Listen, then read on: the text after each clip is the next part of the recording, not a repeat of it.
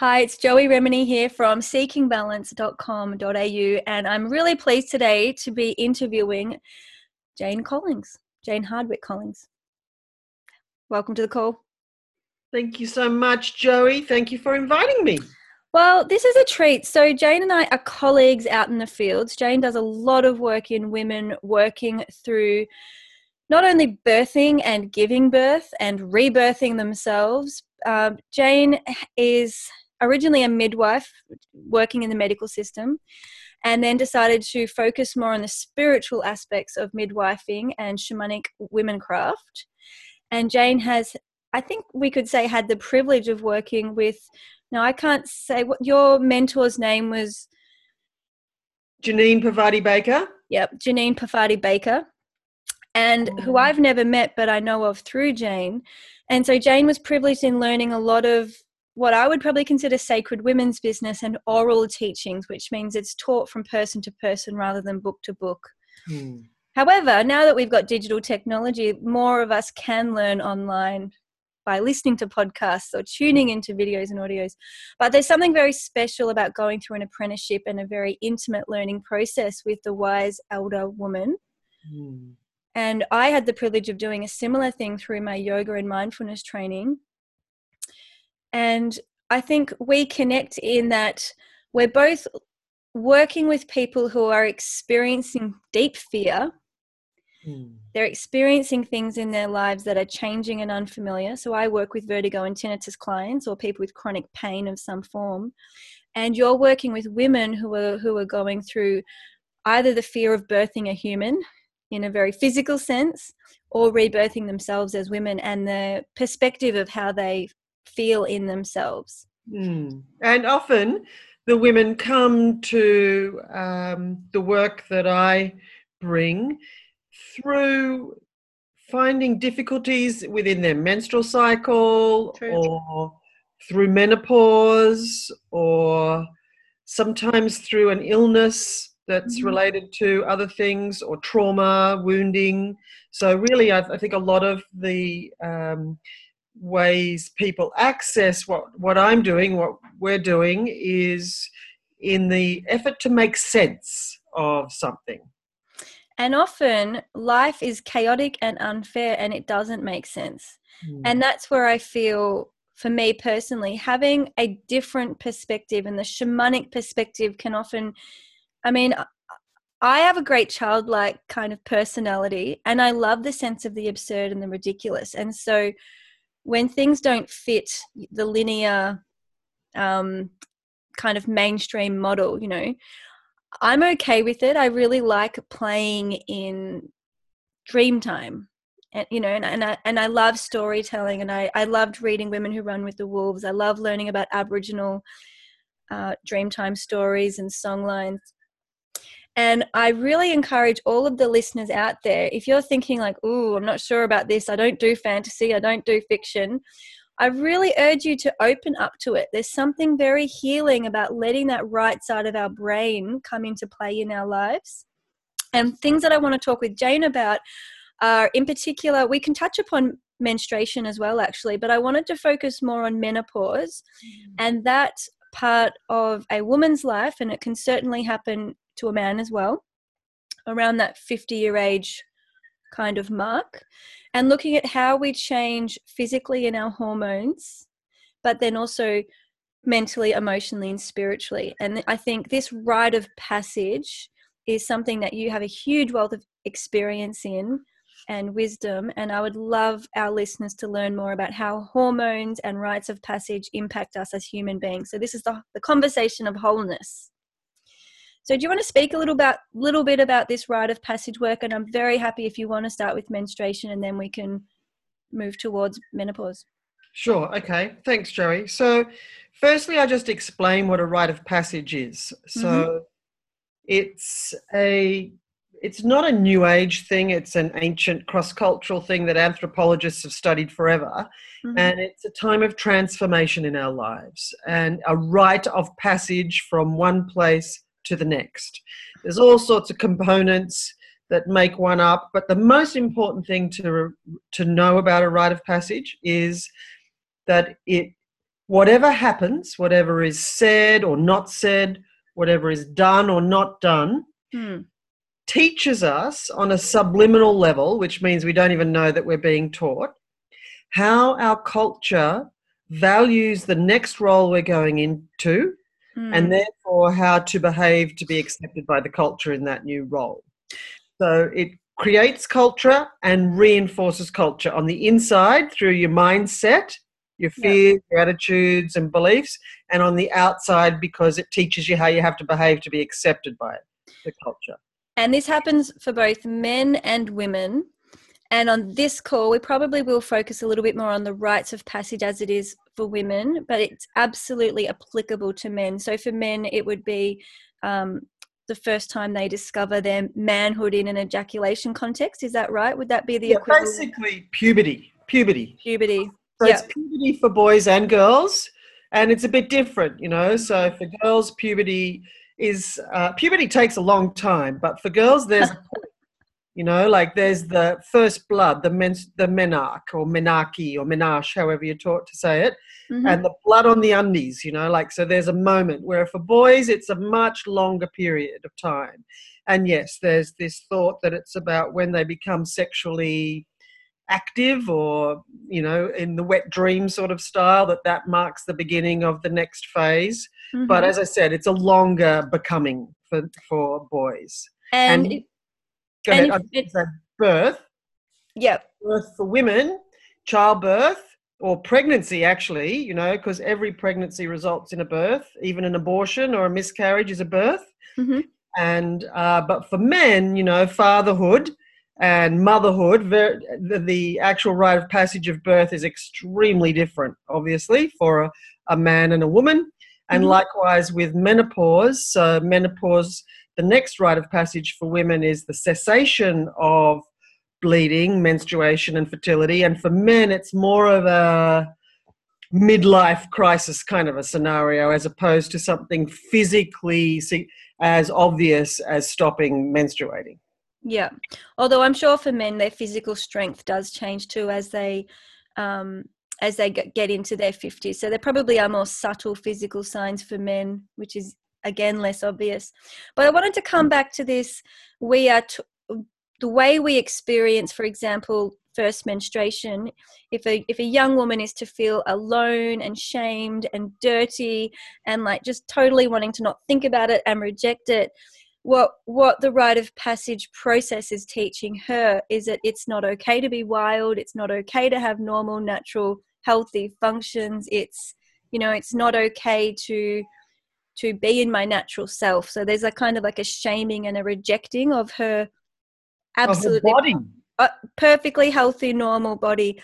And Jane's got some unbelievable statistics on this. It's really common for women to not understand or enjoy or embrace or feel at peace with their menarche. And do you want to share some of those stats? Well, yeah. So, I mean, just forgetting numbers for the moment, in all the work that I do and the other women who are menstrual educators, a lot of it comes from the initial experience of the menarche, because the shame you speak of, the feelings of being dirty, shameful, unpredictable, etc., are what we associate woman to mean.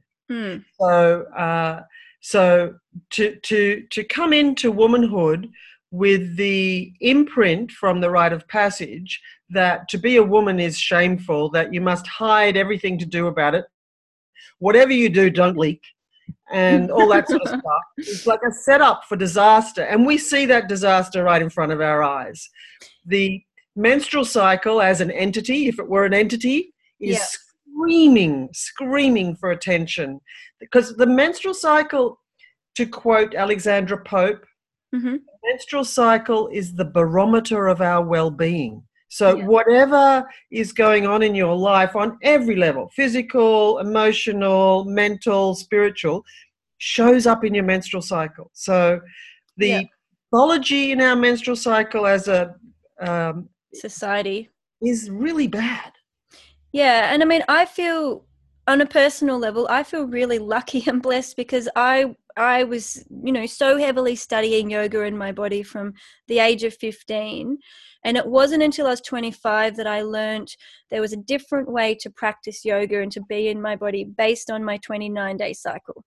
So I was mapping my cycle every day and adjusting how I used my body based on whether I was on day 1 or day 4 or day 8, etc. So I had this very personal relationship building time through my mid-20s. And I noticed, I kind of did it experimentally at first. No one told me to do it. But I noticed that if I respected my cycle, so when we're bleeding in day 1 to 5 or however long you bleed, you often don't want to do the laundry or you don't want to go down the shop. You don't want to be out partying. You don't want to be out and about. You just want to be quiet. So you do the bare minimum and everything's very quiet and gentle and inward.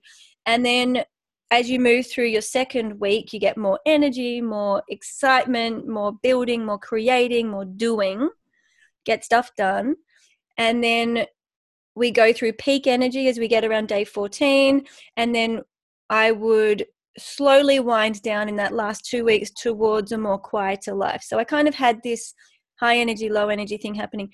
If I did that and listened to that and honored my body without pushing through and just doing what the world wanted me to do, I would have zero symptoms, like actually zero symptoms. I felt happy, light, strong, and I just happened to have blood coming out of me. Like there was zero symptoms at all. And I thought that was so interesting. And months when I would push myself and work too hard and party too hard and do too much and cook too many meals for other people, I would start to get pain and swelling. And so that barometer, I can definitely say I'm in tune with that. And I really listen to it. If I start to get moody, I know, okay, something's not quite right. I'm not listening. I'm not nurturing. You're a genius. Well, not really. It's natural, isn't it? But I feel grateful that I had that time. I had that self-study. And self-study is a really big part of healing, I think, any symptom. But anyway, moving into, I would love you to share worst case scenario and best case scenario, just to give the listeners a little snippet of what you feel is possible when men and women honor the sacredness of their sexuality and the natural wild movements of their hormones, and for women bleeding, and for men, I suppose, their procreation, sexual capacity.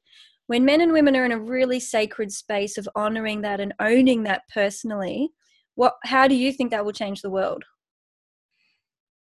Well, as a midwife, I always think about the effects of everything on birthing the next generation. And if women and men come into birthing with everything switched on, including their awareness of their full extent of capabilities, including that the baby talks to them through whatever means they'll understand whilst the mother is pregnant, then with men and women coming together and then bringing forth what Janine would say, what their love looks like, their children. Yep.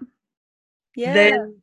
Then we're gonna have gentle births, which mean that we're gonna have the next generation aren't gonna be anywhere near as complicated as those who experience complicated births.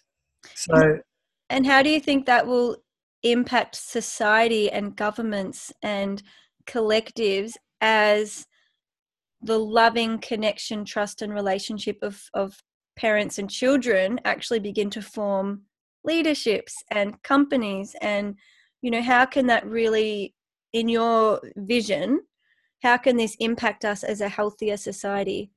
Yeah. Well, I'm just trying to think of his name right now, and I can't, and maybe I will. One of the benefits of menopause is a different kind of memory, but there's lots written about how violence begins at birth, and when birth is experienced violently, or if traumatically. Or if mothers and babies are separated, then that sets up the energy of violence and separation that carries on. And there's so much written about how birth practices do and can influence culture and society. Michelle O'Donnell talks about it a lot, and I will remember this other article. If I don't, then we can put it in the notes for people if they want to look it up. But how birth happens just sets everything up. It's just the basic earth wisdom that whatever happens at the beginning of something, including our birth, sets up the energy for everything that will unfold. Yeah. And I mean, I'm even just trying to think it from the really practical terms of if I, and like I'm not there yet, I'm definitely not enlightened and don't claim to be, but if I were to really honor my body wisdom and trust my potency and trust my natural and wild cycles and offer myself a sense of deep love, that is going to fundamentally change how I make choices in life, how I spend my money, who I spend time with, who I vote for. Because I will be coming from a place of grounded ease, and I'm not rushing. Like I know I've got time and space. I trust myself, and that's going to change who I partner with, how I communicate with them, how I communicate with my baby and trust my baby, and so how the baby's treated. So rather than maybe making fear-based choices for my family, I'll be making trust-based choices for my family. And I can... Exactly. And I mean, if you times that by millions, that's going to be a lot of trust and a lot of love and a lot more slow decision-making instead of fearful reacting. Exactly. Like we can completely refigure our cultures by concentrating on these rites of passage, because they are the things that reinforce the culture and create it on the inside, as I said. So birth, and as a midwife, like my mission has always been to do whatever I can to help babies be born gently and mothers to begin motherhood from a place of having access to her inner knowing and inner trust, her wealth, energy, all of that kind of stuff. So that's where focus on menarche, first period, and menopause has come into my mission, because those other places are playing out the stories of what actually happened at birth or of being born or giving birth. So if we focus on rites of passage, we can change the culture. Yeah, and culture does impact us. In fact, I think there's a bunch of psychological studies that say you are the net result of the people you spend time with. And so the culture you're living in is directly influencing how you treat yourself, how you make decisions, how you spend your time, how you spend your money. And all of these decisions make up your experience of life. And I'm just thinking, coming back to people who may have chronic pain, chronic dizziness, disequilibrium, vertigo, tinnitus, any of these conditions that I'm working with. So these are inner ear signals traveling through the midbrain into the brain, and something's not right. So the internal reality is not matching the outside world. So you might feel like you're at a disco or you're on a boat or you're spinning when you're just at home in the kitchen trying to cook dinner for your family. So it's incredibly inconvenient. But if we go back to the rites of passage, and through your menarche or through your menopause, you learn to trust your body, to trust your inner signals, to trust what you're feeling and to tune into that, then the process of you experiencing it would be a lot more calmer and grounded and settled, and you would be able to guide your brain back into the space of stability and center. And maybe the symptoms wouldn't need to get so extreme to get your attention. Could be, although you never want to predict how nature's going to unfold, because I think even when people have amazing sense of well-being and they're meditators and they're eating greens and they're just, you know, they've got all their ducks lined up, they can still get incredibly intense symptoms. And I think it's really how you ride the wave and how you trust yourself and listen and go within and get the support you need to do that. It can pass elegantly. And I've done that myself, and I've seen it in many of my clients. It can pass really elegantly if you gift yourself that time and trust. But so many people have never been taught how to trust themselves. They go straight outside for their answers, and they speak to tens of thousands of doctors and kinesiologists and osteopaths and chiropractors and dietitians, And they're looking outside of themselves because they don't trust their inner wisdom. So they're spending a lot of time, a lot of money, and they're getting increasingly feeling like helplessness, hopelessness, powerlessness. And it makes me wonder, well, a huge part of the work I do, like you, is going back into that inner wisdom, answering our own questions and having a container where we can actually reset our rites of passage and retrain the nervous system to be within, access more self-love and self-compassion, and actually let the body heal instead of blocking the body from healing. So I wanted to chat a little bit more about the concept of the Marga. Do you want to introduce people to Marga, spelled M-A-G-A? You're going to love it. Yeah, Marga. So Marga is the term that I was taught by one of my teachers, Cedar Barstow in America, about 15 years ago. So when I was about 45, I'm 60 now, she talked to me about this new phase in a woman's life. And basically it's for those who are familiar with the maiden, mother, crone archetypes of the three phases of a woman's life, which are basically maiden and then mother and then crone. So crone is the traditional term used for the postmenopausal woman, yet now what's happened is we have another phase of life after mother, before crone. And as I said, I was taught the term Marga. So there's other names, and that's enchantress, queen, matriarch, priestess, empress, sovereign woman. Like it's basically the autumn phase of our lives. So if maiden is spring, summer is mother, crone is winter, and Marga is the autumn. So autumn woman, harvest queen. And so basically, go on. Well, you could say it's roughly, if we said maiden was 0 to 25 years of age, mother 25 to 50, Marga 50 to 70, and crone 70 to death. Yes, exactly. Although you enter Margahood when you are when you have finished bleeding. So that could be 45 as opposed to 50, it could be 55. So Marga, the autumn season of our life, is heralded, it begins after you stop bleeding. So it's a time when there's so many hormonal shifts, which I'd love to explain, but also it's a time when life changes. Like, you know, it's not called the change of life for nothing. Everything changes. And I thought that there couldn't be anything more transformational than giving birth until I went through menopause. So it's actually like another labor, and it's a labor where it leads to the birth of the wise woman's self.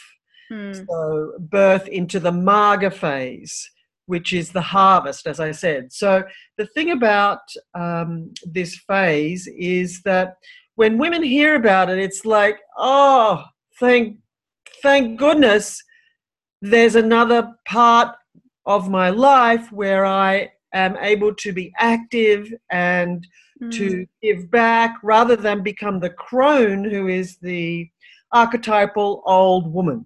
Shrinking and shriveling and sitting in the corner saying, yes, dear, no, dear. So an old lady. So that could be, you know, people's grandmas. Yeah. That is, you know, and over 70s. And I think the Dalai Lama has been known to say that he thinks that this age woman, the Marga, is the powerful one to change the world, because she's no longer at home cooking meals and doing laundry and running around for everybody else when that estrogen's really high and you just want to do everything for everyone because that's what your body's telling you to do. But your estrogen drops, is that right, in menopause? And then suddenly you're like, oh, I don't want to do that anymore. I'm not going to be cooking and cleaning for you. Do that yourself, because I've got stuff to do. I've got a voice and I want to get out there and I want to focus on my projects. And we're physically so well. I mean, 50 to 70, we can be physically so strong. We're not frail old women. No, but how we care for ourselves through the process of perimenopause, which means around menopause, is what sets up our old life, our age. our life as an old woman. So it's really important to pay so much attention to the messages our bodies are giving us and what we need. So everything catches up with you at menopause. It's like you can't hide anymore. No. And Dr. Christian Northrup, who writes a lot about this, she's got great books about it. She calls menopause the mother of all wake-up calls. And it's a rite of passage that's designed to heal all the unhealed parts of you. So like you were talking about menstruation, you know, you mentioned that if you looked after yourself through the cycle, then your experience of the bleeding part of the cycle was graceful, easy, straightforward. But if you didn't, then, you know. I knew about it. Yeah. So most people don't bring that level of connection to the beginning and the end and the middle of the cycle. And so what mainly happens, and there's been syndromes named after it, premenstrual syndrome, that in week 3 or so of our cycle, it's said that everything that's not working in our life shows up for us to pay attention to so we can let go of it. It meaning a way of thinking, a belief or a fear or whatever, so we can let go of that when we bleed and not have it take it into our next cycle. So at menopause, everything that you swept under the carpet comes up. Yeah. And that's a good thing. Well, it's beautiful if you have the skills and tools to process it, because it can be just incredibly debilitating and overwhelming if you're feeling all of this fear and you don't know where it's coming from, you don't understand it, you haven't yet been taught how to look at the patterns back through the years. I mean, there are still people out there who are, you know, pushing themselves really hard at the gym, on rigid diets, you know, still very focused on external validation, earning money, trying to be this person society wants them to be. And they have not entered this pausing, slowing down and listening down to, okay, what's my truth actually want? Do I even want this job? Do I even want this relationship? Do I, you know, what do I want to go back to horse riding like I did when I was a child? Do I want to take up painting again? And really starting to use that right brain and be more in the creative, open-minded, playful, humble side to ourselves. You know, if we don't have these skills to listen and go within, it's overwhelming, it's toxic, it's debilitating, it's lonely. And so I really want to validate anyone out there who's confused. Fair enough, it is confusing. And if you don't have a mentor or some type of process or program to support you through these big changes, what are you going to do? You know, it's so there. Then there's heaps of support out there, isn't there, Jane? There is. And, you know, like we actually need to encourage women, because this has not happened, to take responsibility for ourselves. Yep. Yeah, like, that's so big. I'm learning that every day. Yeah, you know, like, because that's one of the things that our rites of passage have potentially reinforced. Like, for example, birthing, that it is not encouraged for women to take responsibility for themselves and make their choices based on what they think and feel and know. What is encouraged is to hand over your power to the system that will take responsibility for you. So, which keeps teaching you to do that throughout every other problem in your life. Can you please fix me? Because I've been taught that I can't do it myself. Yeah, which is called the cult of the expert. So the cult of the expert encourages us to seek outside ourselves for actually what we know within. Yeah. At menopause, if you haven't been doing that, then that will be the thing that will potentially be the first step to actually take responsibility. So what I mean by that is, okay, I feel really exhausted today. This isn't true. I'm making this up. Say you wake up in the morning and feel so terrible, you feel dreadful, you're tired and you're facing another day and you just can't be bothered to blah, blah, blah, blah, blah, and everybody's driving you nuts and you feel irritated. Yeah, everything. So rather than just, you know, experience every moment following that as evidence that everyone else is a pain and they want too much of you and blah, blah, blah, blah. Blaming. All about others. Yeah. To actually think, okay, now why do I feel like this? Have I ever felt like this before? What is it related to? What did I do yesterday?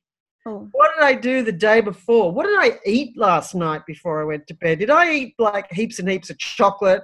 You know, like taking responsibility for what we think, what we do, what we feel, everything we eat, everything we watch, you know, like there's so much ghastly stuff to get absorbed in the media. And it does impact our physiology and our mental health. So I wanted to just also put forth, for people who don't know what it looks like to take responsibility, it does not mean you do it all on your own, and it does not mean you don't consult experts.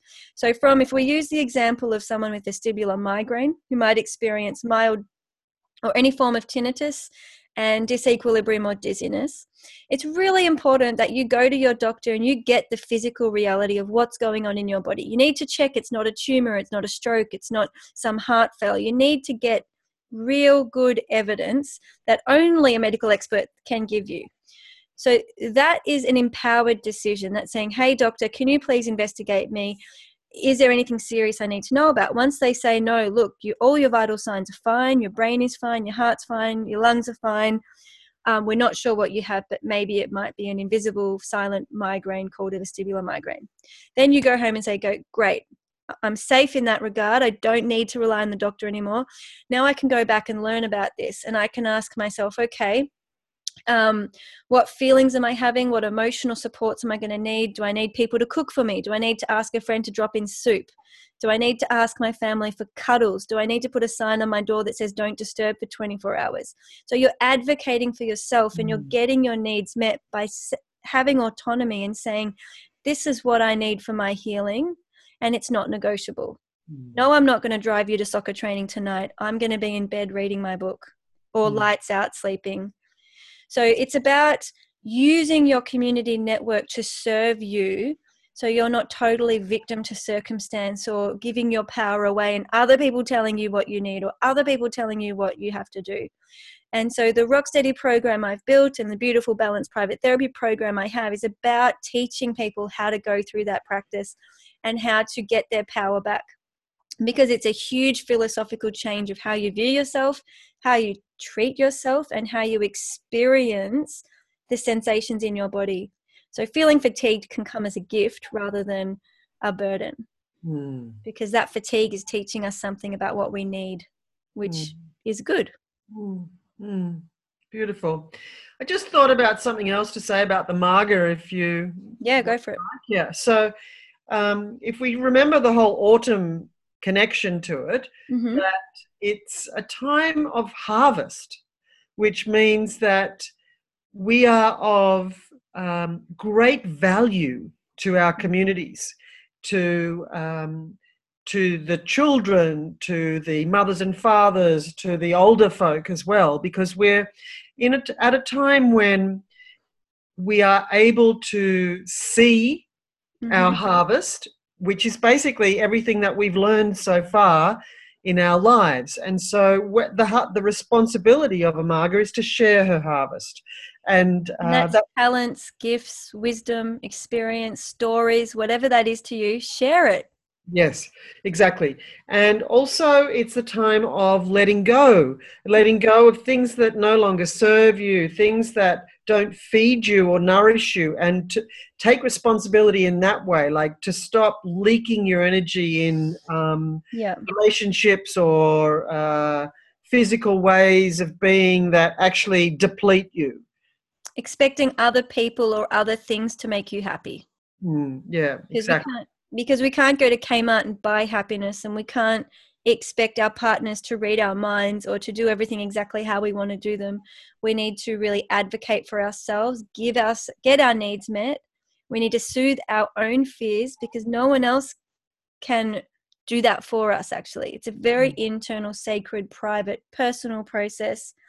And when we are in that space of self-nurturing and self-filling up, you know, in the same ways we take our car down and we fill it up with petrol at the at the petrol station. We don't expect that to randomly happen for us while our car's parked outside. We go and we do it.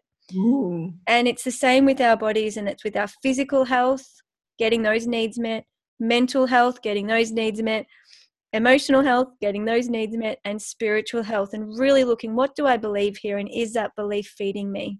Mm. And I do think that's often the most overlooked aspect of health. Yeah. And this time in life, this menopausal time is time when reflection is the main kind of process. And that could just look like fear, but actually it's reflecting on everything that's going on. How is that feeling, etc. And one thing I really want to mention around the some of the physical sensations of menopause, the hot flush or night sweat, which is basically a hot flush in the night, is that prior to a hot flush happening, like before the heat thing happens, we get a bolt of adrenaline through our system. And so what that's often interpreted as is anxiety. Yeah. And actually what it is it's part of the hot flush. So a lot of women feel like they're getting anxiety at menopause, but actually if they realize the fact that that's just part of the hot flush, it's a bit easier to recognize and not something else that's wrong. And how that shows up is different in everybody, but most commonly a feeling of dread or doom or like something's wrong, like your radar like is buzzing. Well, and it's like part of you is dying, like the old version of you is going through that cocooning process of the caterpillar. And a lot of the old ways you looked at life or the old ways you treated yourself or related to the world, that is actually dying. That's the whole purpose of menopause, so that then you can rebirth yourself into a completely sovereign woman with a voice that is empowered and strong, and you are ready for the world to hear it. So you're letting go. The world needs that. Yeah, letting go of shame. And so this feeling of dread can be like, oh my God, what is happening here? But it can actually be an incredibly empowering process that you are letting go of the old version of you that you've outdated. That software needs updating. And, you know, like in traditional Chinese medicine, menopause is referred to as the second spring. Yeah, beautiful. So, like, you know, that is a healthful perspective and rebirth perspective. And my personal perspective, this is not professional but personal, is I never watch Oprah, but I love what Oprah does in the sense that she's an older woman but certainly not a crone. She's all about raising up other women. So if she sees you write a book, if she sees you've got a podcast, if she sees you've got something that is touching heart and soul and touching into modern day spirituality, she will get you on her show and buy 1,000 copies of your book and just rave about you. She's all about raising up her sisters, raising up society. And for me, that represents the Marga. It's this getting out there, being in front of millions of people and not being ashamed to talk about your truth. And apparently, also, Margas are the largest demographic in the world. Oh, really? Yeah, and also that Jane Fonda said that on a podcast where she was talking about aging. And also from one of the local, to me, Aboriginal wise women, elder women, Min Maya, she speaks of the postmenopausal woman in a wonderful way. I was speaking with her and I was asking her from her perspective, what was menopause all about? You know, I said, it seems like you've got to renegotiate things and you've got to renegotiate work-life balance, renegotiate your sexuality, renegotiate relationships, etc. And she said to me, oh, such a Western way of thinking, renegotiation. She said the role of the Mimi, that's their term for the postmenopausal woman, is to weave the dreams for the grandchildren. Or the great-great-grandchildren.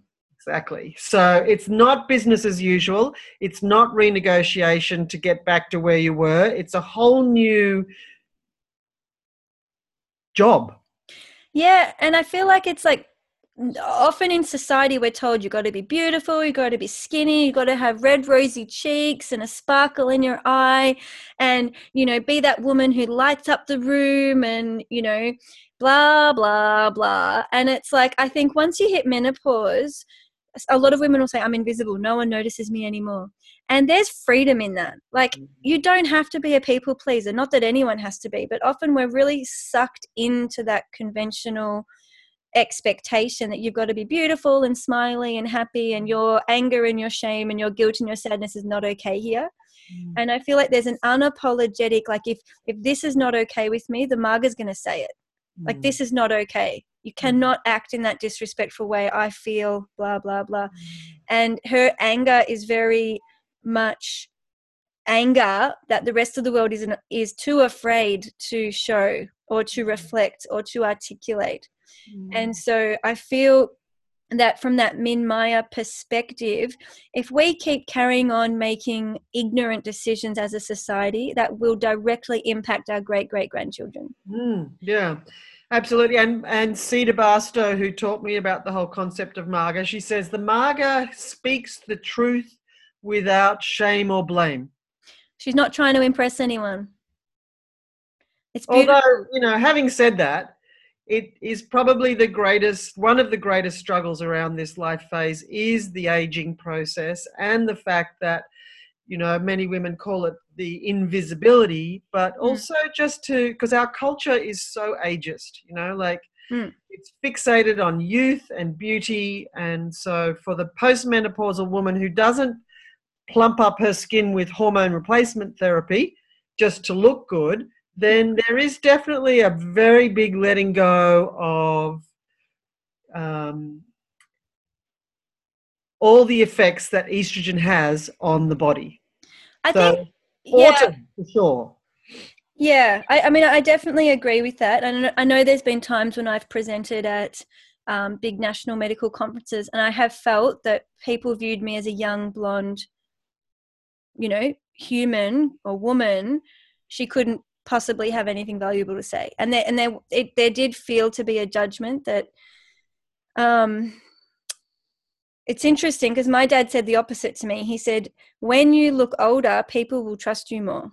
Mm-hmm. And so I think there is a part of every man and woman that loves their grandma and loves their favorite aunties and loves, there's a great warm, loving, knowing, experiential wisdom that probably everybody can relate to, and it's a great shame that she isn't running more countries and making more decisions and putting out more fires around the world, because I do think that it's still there. You know, that deep respect for wisdom, and it's a felt thing. It's much less lingual, and it's not political. But yeah, I feel like we need to really keep connecting to those women in our own lives and use them, talk to them, ask them for their knowledge, and have a perspective that is autumn in nature, that is very useful. Yeah. And I know autumn for me is a quietening down. It's lots of grey skies, but beautiful lighting. For us, it's great surf. And autumn in a fruit system, that would be when you get the most harvest of your fruit, wouldn't it? Yeah.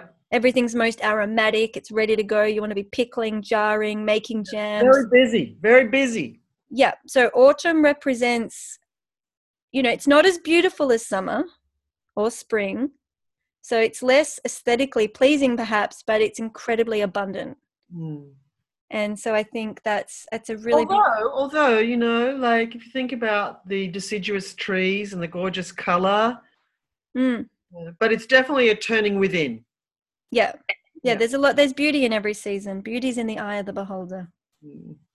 Well, I hope everybody listening is inspired to look into Margas. Look into viewing menopause in a cocooning and butterflying perspective. This is such an exciting and rich time of life. And when my clients come to me in this menopausal time, I'm like, I'm so excited for you. Like, this is an amazing time of your life you are just stepping into, and I'm so privileged to be beside you as you're doing that. So it's an exciting and powerful time of life, which I'm not very close to. But, you know, if I live that long, I'll get there. So, yeah, I really encourage everybody to have these conversations, go within, get support, and take self-responsibility. I do think that's the biggest gift you will ever give yourself. Mm-hmm. So, Jane, it's the School of Shamanic Womencraft.com.au or .com? No AU, just .com. School of Shamanic Womencraft.com. I'm going to have that link. Get in touch with Jane. She runs workshops all over the world around birthing, pregnancy, menarche, menopause, you name it. And the men in your life will benefit from you doing this work, because it's not just about women. It's about all of us as humans. However, women need to do their women work. And that's really the flag that Jane's flying. So get in touch. Although there's men workshops too, aren't there? Men's workshops. Yep. And it's all on your website. So for those of you with vertigo, tinnitus, go to my website, seekingbalance.com.au. There are loads of free resources, plenty of interviews. I've got self-study programs and private therapy programs. If this is something you feel you want to invest in for yourself, reach out. I am here to support you through these transitions and healing. Jane, it's just an absolute pleasure to learn with you, beside you, and from you. Thank you so much. Thank you, Joey. Good on you for all you're doing. Oh, likewise. Bye for now. Mwah.